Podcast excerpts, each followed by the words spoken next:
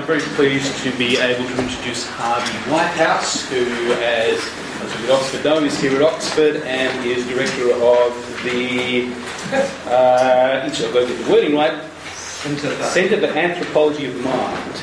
And he used to be at Queen's University Belfast, where he's founding director of the Institute of Cognition and Culture. So Harvey's going to read us a paper about religion, cohesion and hostility, and then we have commentary from Professor Wong, Michael Wong, who's come all the way from Monash. Well, thank you. And as you heard, this is the last one in the day, so we can all begin to unwind a bit, perhaps sit back and relax a little. I know I'm going to. And in fact, um, you can close your eyes if you want, just sit back. So, Russell and Steve began their position paper for this um, meeting with the debates triggered by 9 11. Now, the attacks on the World Trade Center were undoubtedly an expression of extreme intolerance. But was that to- uh, intolerance religiously motivated? And can religious impulses, conversely, be a force for greater understanding and mutual respect across cultures, faiths, and nations? Well, I think that if we're going to address these questions adequately, we really must have a clear and precise conception of what constitutes religion and religious motivation. Scholars have been struggling with that problem for a long time and gaining, sad to say, uh, very little traction. The difficulty seems to be that religion is not a, a kind of coherent and stable feature of the world. Rather, the term is used to designate a loose family of behavioral and psychological traits. The criteria for membership of this family differ not only among scholars, but also among those using the term religion in everyday life. And these criteria, whatever they may be, are both arbitrary and historically contingent. So, if we're going to make progress, many of us now think it's necessary to give up on the idea of religion as some kind of monolithic entity, and instead to fractionate the category into the myriad component features that are commonly associated with the term. These include, for instance, the postulation of supernatural beings, of life after death, of divine creation, uh, of ritual efficacy, and there are others. Now, these apparently universal features of human thinking and behaviour uh, seem to deserve some kind of overarching label like religion, but in reality, the causes of their occurrence may well be largely independent. For example, our intuition that dead relatives are still, in some sense, around may be quite unrelated to our propensity to perform rituals in times of stress or uncertainty. Afterlife beliefs and rituals are, of course, often connected by more or less shared systems of meaning, expressed in discourse at social events like funerals and seances.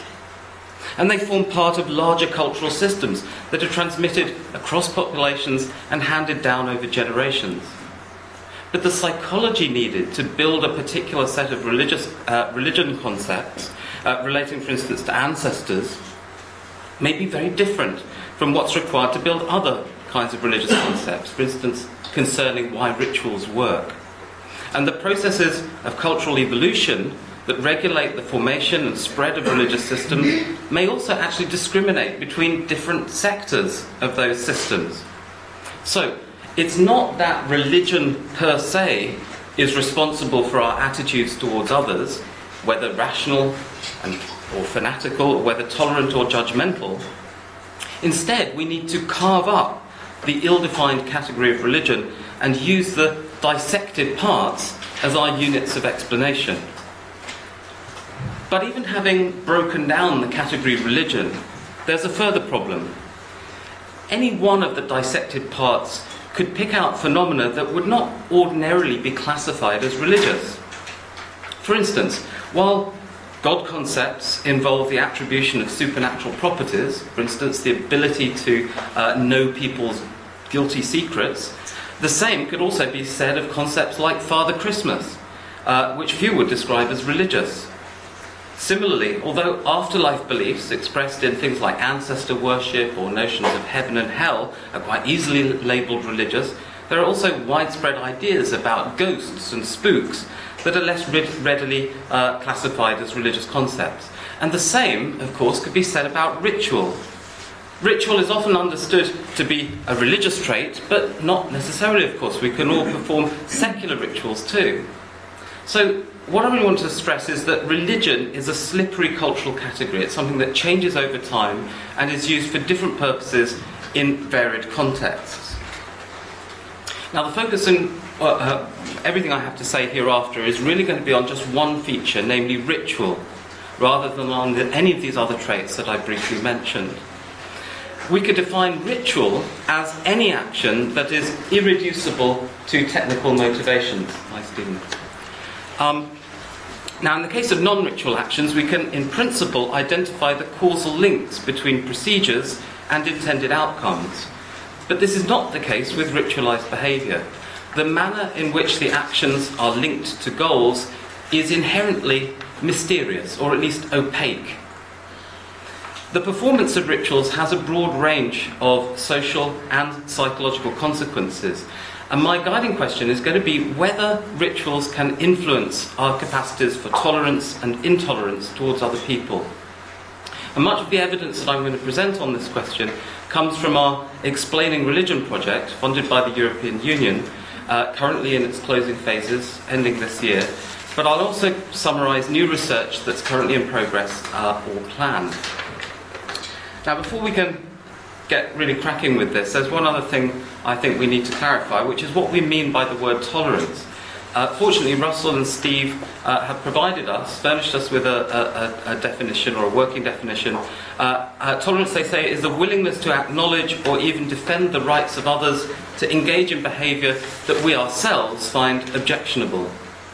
And they go on to distinguish uh, pragmatic tolerance, which might be a means to some kind of less tolerant end, uh, from ideological tolerance, such as liberalism. Both kinds of tolerance might be observed, of course, in religious organisations. For instance, a Catholic bishop might tolerate the wayward behaviour of revellers at annual uh, carnivals for pragmatic reasons. For instance, because uh, you know, experience has shown that to intervene too heavy handedly causes division and defection, and not because the bishop in question uh, thinks tolerance is desirable for its own sake. But the same bishop may adopt policies of toleration towards members of other faiths as an expression of commitment to some kind of doctrinal principle, like the Golden Rule. Now, the focus in what I have to say is all on ideological tolerance. Arguably, the extension of that kind of tolerance to humanity at large is comparatively rare. More commonly, among the world's local cults, regional movements, and even the so called world religions, both everyday thinking and more rarefied theologizing extends tolerance, respect, and reciprocity only to those who abide by the laws and obligations of the tradition, endorsing sanctions against outsiders, defectors, and nonconformists with varying degrees of severity. Universal tolerance is an expressed ideal, of course, of some ethical religions, for instance, undergirding the Christian injunction to love thy enemy. But it remains an empirical question whether such ideals can, in practice, uh, serve to counteract our pan human inclinations towards groupishness, tit for tat justice, and moral indignation. Exceptional individuals, perhaps such as Jesus and Mother Teresa, have appeared to practice what they preach, but how widely emulated are such figures, and how are we to explain the emergence and persistence of the values that they embody in the first place? Well, over the last 20 years, we've been studying the effects of rare and traumatic rituals on cohesion, trust, and tolerance in small groups. We found that such rituals also have a darker side, fomenting outgroup hostility, sectarianism, and warfare. We've also seen, um, well, we've also been focusing on the effects of routinized rituals in the formation of much larger scale communal identities. Much of our research has focused on mechanisms of proximate causation, especially the psychological mechanisms uh, and processes involved in ritual and building. But we're also interested in the ultimate causes of variable patterns of tolerance and intolerance, within a broader evolutionary framework. This work might also help us to assess the prospects for more universalistic forms of tolerance, emphasizing the common rights and responsibilities of humankind as a whole, the topic with which we'll sort of end. Now, within a group, members will inevitably harbour some negative views of fellow members, at least some of the time. Levels of tolerance towards other members of the in group often seem to be regulated by participation in rituals. The notion that rituals promote social cohesion actually has a very long, quite illustrious history, but efforts to tease apart the psychological mechanisms involved really only took off in the 1950s, much of the work inspired by Festinger's theory of cognitive dissonance. Rituals incur costs, like time, labour, psychological endurance, often with the promise of only poorly defined or indeterminate rewards and in some cases, for no explicit purpose at all. In the case of initiations, which of course are a distinctive class of rituals marking induction into groups, the costs are often extreme, involving physical and psychological tortures. In a now classic application of Festinger's theory, Aron and Mills in 1959 demonstrated that the more severe the requirement for entry into an artificially created group, the greater would be the participants' liking for other group members. Their explanation for this was that our feelings towards the groups we join will uh, never wholly be, uh, will, will never be entirely positive, and the experience of disliking aspects of the group will be dissonant with the experience of having paid a price to join in the first place. This dissonance could be resolved by downplaying the costs of entry but the greater the severity of initiations into the group, the less sustainable that strategy will become. Under these circumstances, dissonance reduction will focus instead on generating more positive evaluations of the group. The line of argument that I've just described has been augmented more recently by research, uh, for instance, inspired by costly signalling theory, suggesting that participation in traumatic initiations signals commitment and loyalty to the group. Now, over a number of years, we've been studying a particular class of rituals that includes initiations, but also a much wider range of phenomena, which I refer to as rites of terror, the hallmark of such rituals is that participants undergo them uh, only infrequently in the role of patient, and they evince extremely high levels of dysphoric arousal, typically pain or fear, and in many cases, both of those things. Um, in a recent survey of 644 rituals selected from a sample of 74 cultures, Quentin Atkinson and I found that uh, we, what we found basically was an inverse correlation between ritual frequency and levels of dysphoric arousal, with most uh, rituals clustering around the uh, two poles of the continuum. I'm sorry, this, this slide is a little bit sort of overly detailed. It's, it doesn't. Oh, not, not a good moment to turn it off. Sorry, which one is the pointer? this one is. Oh, sorry. sorry, of course. Not concentrating. Okay, so it's this one. Okay, well, um, what we see here is, is, just that if you put all the measures of arousal together, you get an inverse uh, uh, correlation between the frequency with which rituals are performed and the levels of arousal. But the really interesting story is here. This blue line represents dysphoric arousal, and as you can see, as rituals become less frequent than annual, the levels of dysphoric, nasty, unpleasant arousal get cranked up higher and higher, whereas the sort of more jolly, euphoric, pleasant aspects of ritual drop off after peaking around uh, uh, annual frequency. But it's not just an inverse correlation, we find a real bunching here that if you look at these sort of heat maps, dysphoric arousal tends to be, uh, all, all, rituals at a very low frequency tend to involve very high levels of dysphoric arousal, and if they're very uh, high frequency rituals, you, you can't sustain those sorts of levels. So, that's, so those are really the key points from that slide. Now, our research into the mechanics of low frequency dysphoric rituals has some interesting implications for both cognitive dissonance and for costly signalling theories and others like them. First, in our survey, most low frequency dysphoric rituals were not used to mark entry into a group. They served a diversity of overt goals, things like communion with gods and spirits, honouring the dead, uh, veneration of icons, the promotion of crop fertility, and on and on. Moreover, extensive analysis of case studies has shown that there's considerable variability in the rationale assigned to the rituals by participants, and in some cases, no rationale at all uh, is provided. Secondly, we found that participation in dysphoric rituals is commonly coerced, it's forced. The sanctions for not participating are often more severe than complying, than going ahead with it. So the link between suffering on the one hand and things like liking and loyalty towards the group on the other may not be as simple as first appears.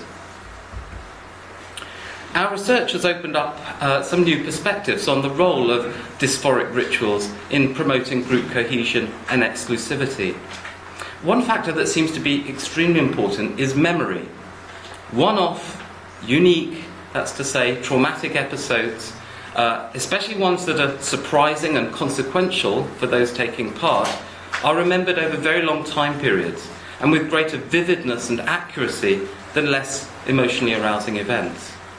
Such memories specify not only details of the event itself, but what else happened uh, immediately afterwards, for instance, and who else was present. And this last point is especially important in establishing the kind of boundedness of ritual communities. There's very little scope to add to or subtract from ritual groups whose membership derives from these sorts of uniquely encoded one off experiences. Another really key factor seems to be interpretive creativity. Since the procedures entailed in rituals are a matter of stipulation and are not transparently related to any overall goals, if indeed those goals are articulated at all, the meanings of the acts present something of a puzzle for participants. In the case of traumatic ritual experiences that are recalled for many months, many years even, after the actual event, questions of symbolism and purpose are typically a major focus of attention.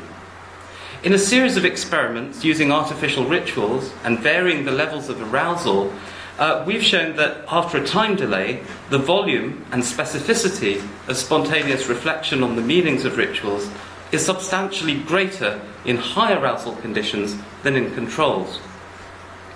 We've demonstrated similar effects in field studies by systematically comparing the interpretive richness of people's accounts of rituals involving variable levels of arousal. Since rites of terror are also typically shrouded in secrecy and taboo, participants have little opportunity to compare the contents of their personal ruminations and so form the impression that their rich interpretations are actually shared by other people who've gone through the same experience, increasing and cranking up the sense of camaraderie. Rites of terror produce exceptionally intense cohesion among small, exclusive communities of ritual participants.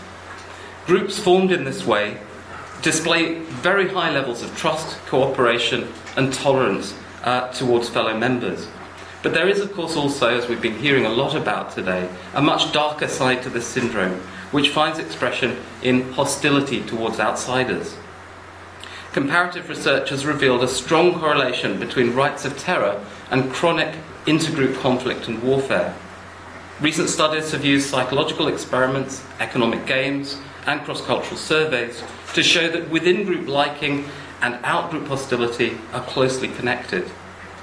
As one games theorist neatly put it, and I love this quote, he said, When Joshua killed 12,000 heathen in a day, and gave thanks to the Lord afterwards by carving the Ten Commandments in stone, including the phrase, Thou shalt not kill.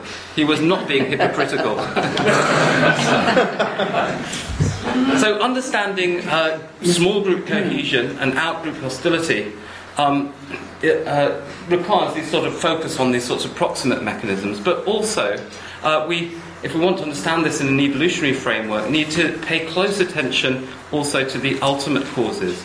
Uh, we need to look at the uh, functions of rituals as a way of explaining why they spread and persist over time.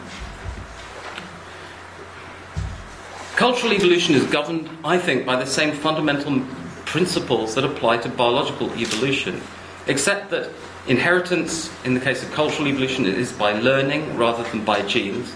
Selection by consequences for cultural traits tends to be rapid compared with selection of genetically pre-specified traits. Adaptive cultural mutations arise frequently, often as a result of deliberate innovation. I had a little discussion about that earlier.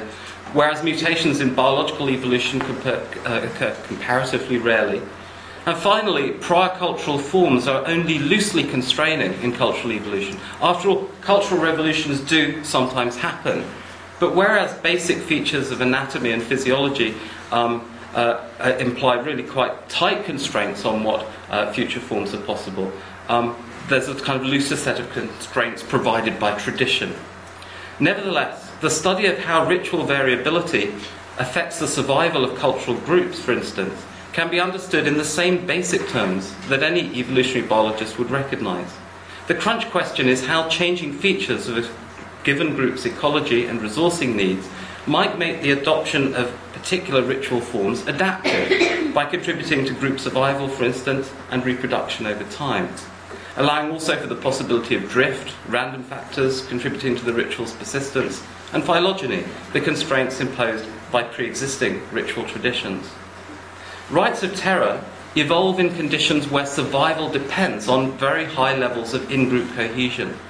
For instance, cooperative hunting of very dangerous animals, trading across dangerous environments like uh, you know, sort of dangerous seas, for instance, practices like bride capture and headhunting. All these carry risk, significant risk, and very strong temptations to defect. Dysphoric rituals, including uh, brutal initiations, are most prevalent in societies engaging in these kinds of high risk activities. Traumatic initiations are found not only in bellicose tribal societies, but also in uh, the constituent cells of modern armies, terrorist organizations, and rebel groups. Currently, we're planning a major survey of rituals, of group morphology, and patterns of conflict over 5,000 years of recorded history through the collaboration of professional historians who will help us to construct an online database.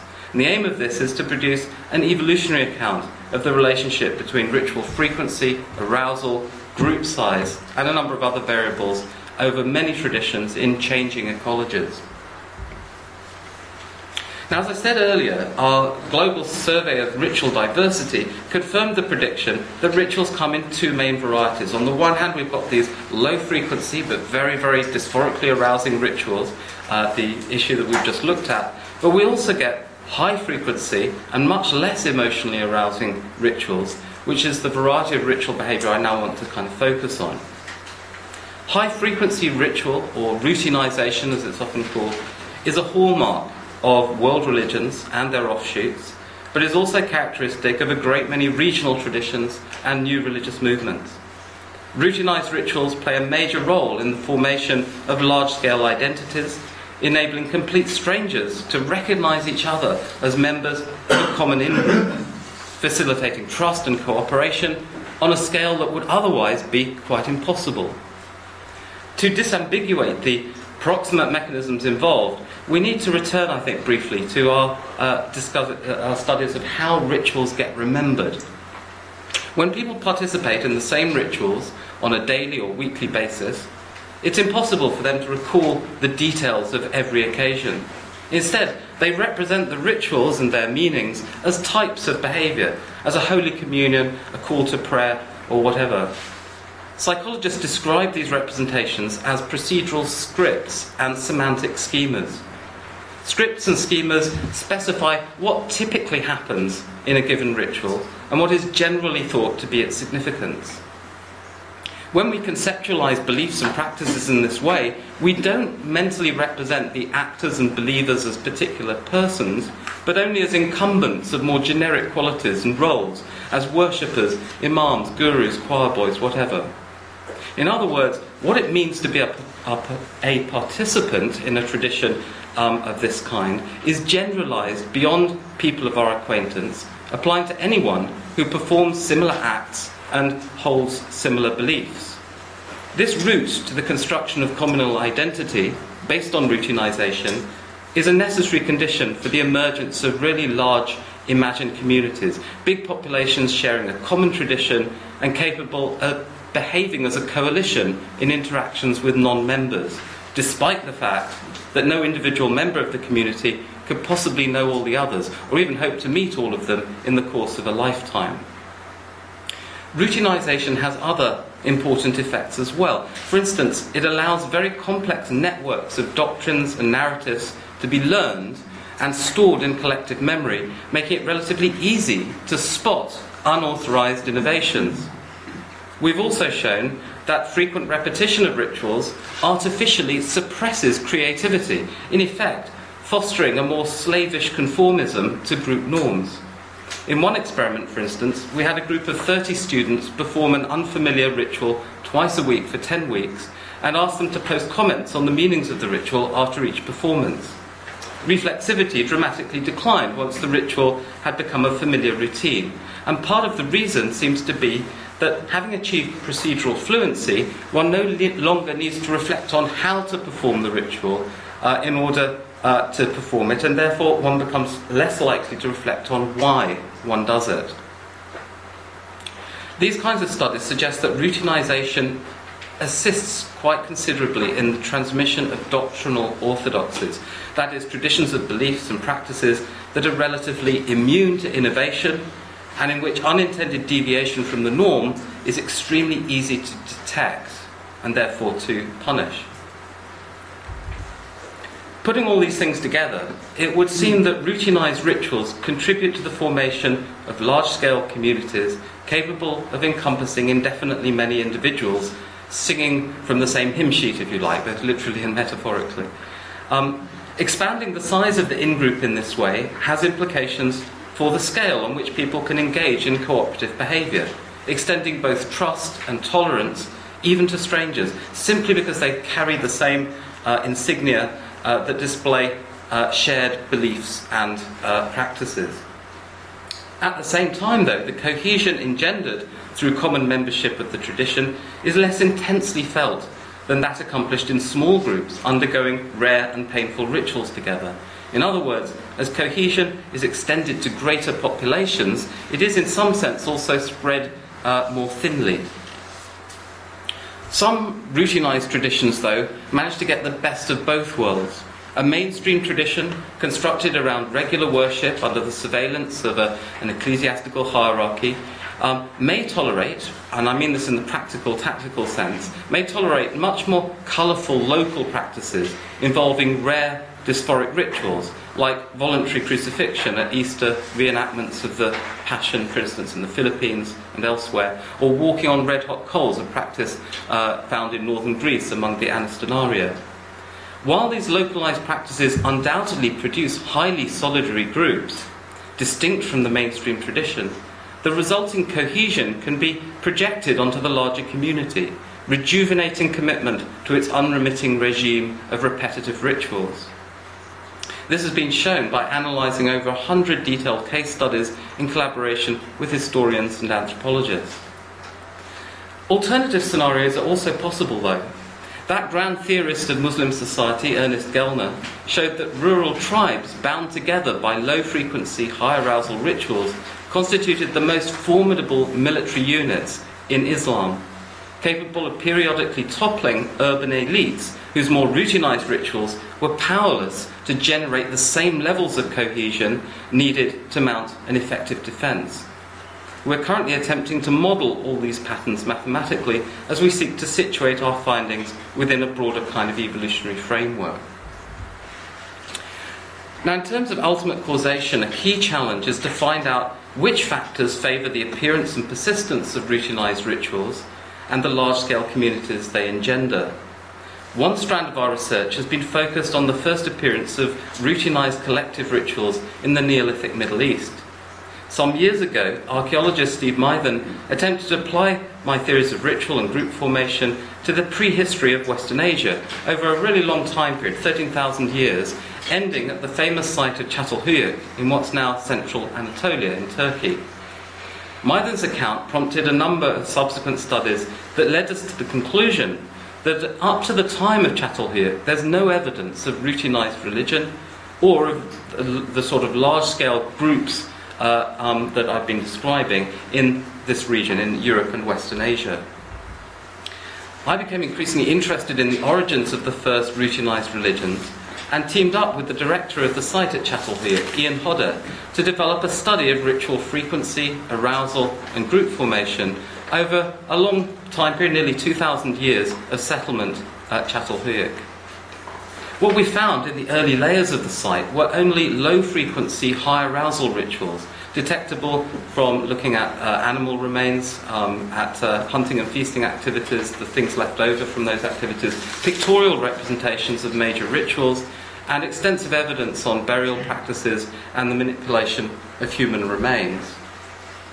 Collective rituals at Çatalhöyük would have produced extremely cohesive groups, the sort that you would have needed actually to cooperate in the hunting of very large, dangerous animals. The boundedness of the groups at Çatalhöyük is still visible today in the massive trenches that divided communities in the earlier phases of settlement. But as hunting gradually gave way to farming, the need for such groups disappeared, and instead more day to day forms of cooperation across the settlement were required to sustain novel forms of specialised labour, reciprocity, pooling, and storage. Sustainable exploitation of the commons, if you like, now required a shift from small group living to larger scale forms of collective identity, trust, and cooperation, extending to tens of thousands of individuals at the enlarged settlement. This extension of tolerance, if you like, for want of a better phrase, was facilitated by the appearance of the first ever collective, uh, uh, regular collective rituals, focused around daily production and consumption and the spread of identity markers across the entire settlement, for instance, in the form of stamp seals used for body decoration and more standardized pottery designs.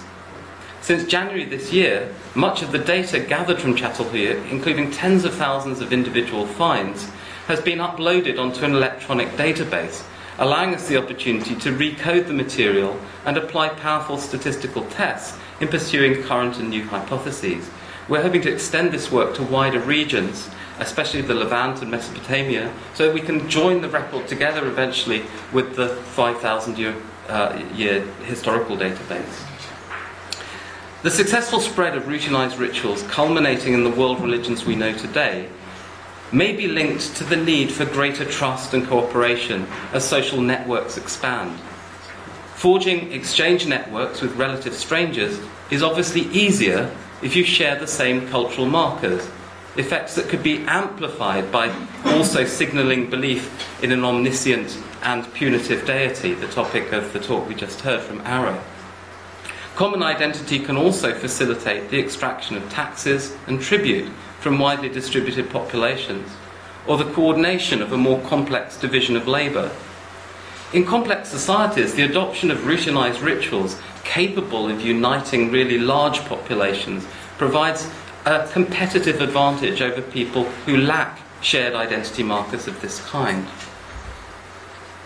So let me conclude very briefly by returning to the position document for this conference, in which Russell and Steve wrote Religion has two faces when it comes to social behaviour one that produces a sense of compassion, brotherhood, and concern for others, and another darker face that leads to intolerance, bigotry, and violence. And this, I think, has been a really recurrent thread in all the papers that we've heard today. I think Russell and Steve are right about this. I think that small groups bound together by rare traumatic rituals will make extraordinary sacrifices and endure great hardships for the common good, but when provoked, will show in equal measure hatred and intolerance towards outsiders. Tolerance, compassion, and brotherhood can be extended to larger communities through the adoption of more routinized rituals.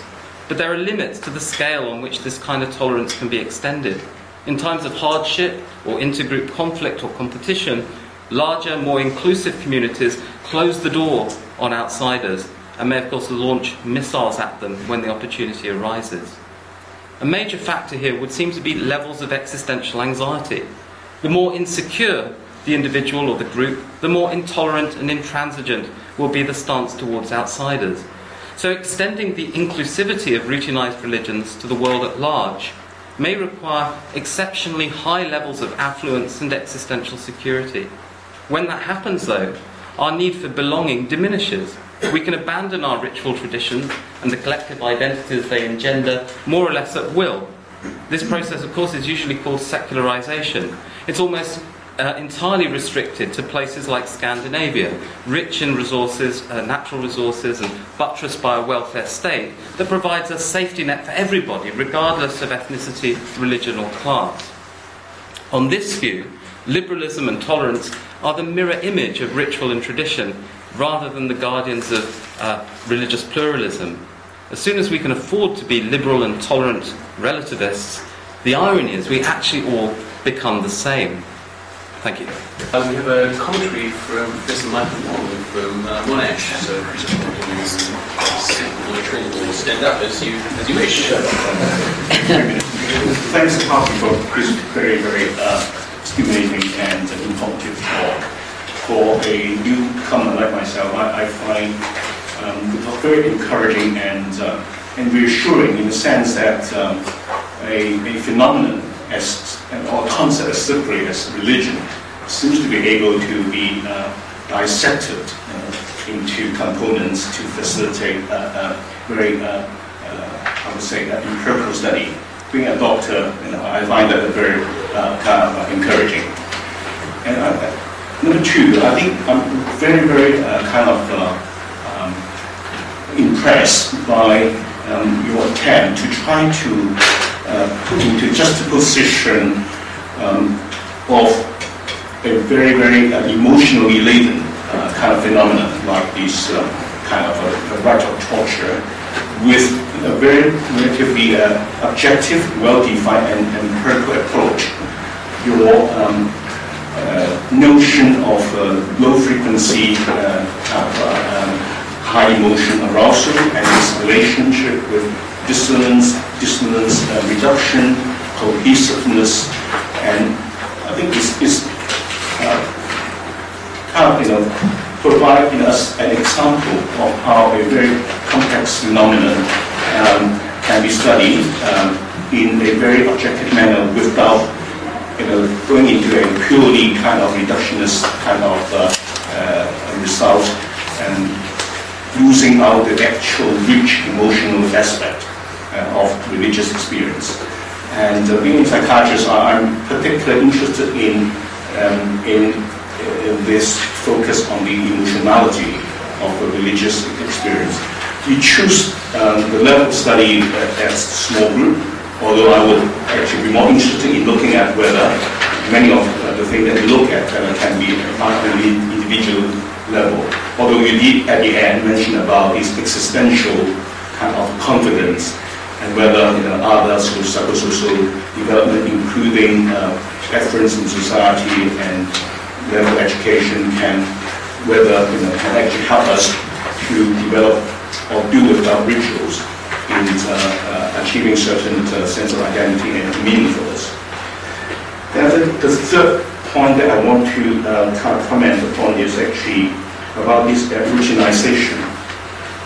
And I find that you seem to be able to kind of use this again notion or concept to explain some very common uh, kind of phenomenon like uh, how people with very different background can come together by just performing some very simple act and can develop a, a sense of identity or kinsmanship with someone with totally different background, uh, but simply by you know singing the same hymns. And um, so this, I think this notion of routinization may actually, I, think, have wider application even beyond religious context into promoting tolerance, if not actually a sense of community and cooperativeness. I think the last comment that I want to comment as, as a psychiatrist is about the ritual uh, uh, phenomenon, ritualistic phenomenon. Um, among psychiatrists, there's always, or for especially for those who follow the Freudian kind of uh, tradition, we, we tend to see um, religion as more like an obsession. Uh, so a lot of rituals there seems to be a, uh, I would say, a defense mechanism against some uh, uh underlying anxiety. Uh, but in a sense, some of the data suggest that, you know, uh, but at the same time, I think the way we approach ritual also helps to go beyond um, these rather uh, what, I, what I call following uh, uh, Paul Ricoeur's ideas of uh, hermeneutics of suspicions.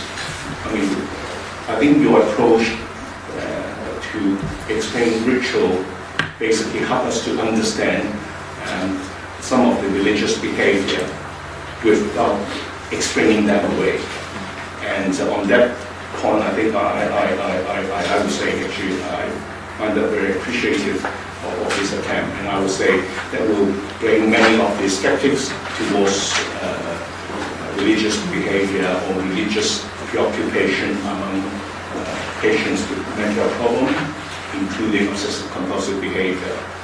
Um, so in the sense that they will just dismiss them, but we will try to look at uh, those uh, kind of behavior in a more positive light. I think I should stop there and uh, let uh, the others to, to continue the discussion. Thank you. So you just want to respond and uh, Um, yeah, I mean, I, could- I could, uh, but thank you very much for this um, very kind, appreciative response. I, I'm not sure you really wanted me to reply to it, but I, I'm happy to say something quickly, which Yes, is just that, I mean, there's another side to this study of rituals that, you know, to the work we've been doing on rituals, which I didn't really mention, which has to do with what motivates participation or under what circumstances people um, are more likely or less likely to um, participate in a ritual that is um, uh, available for them to join in.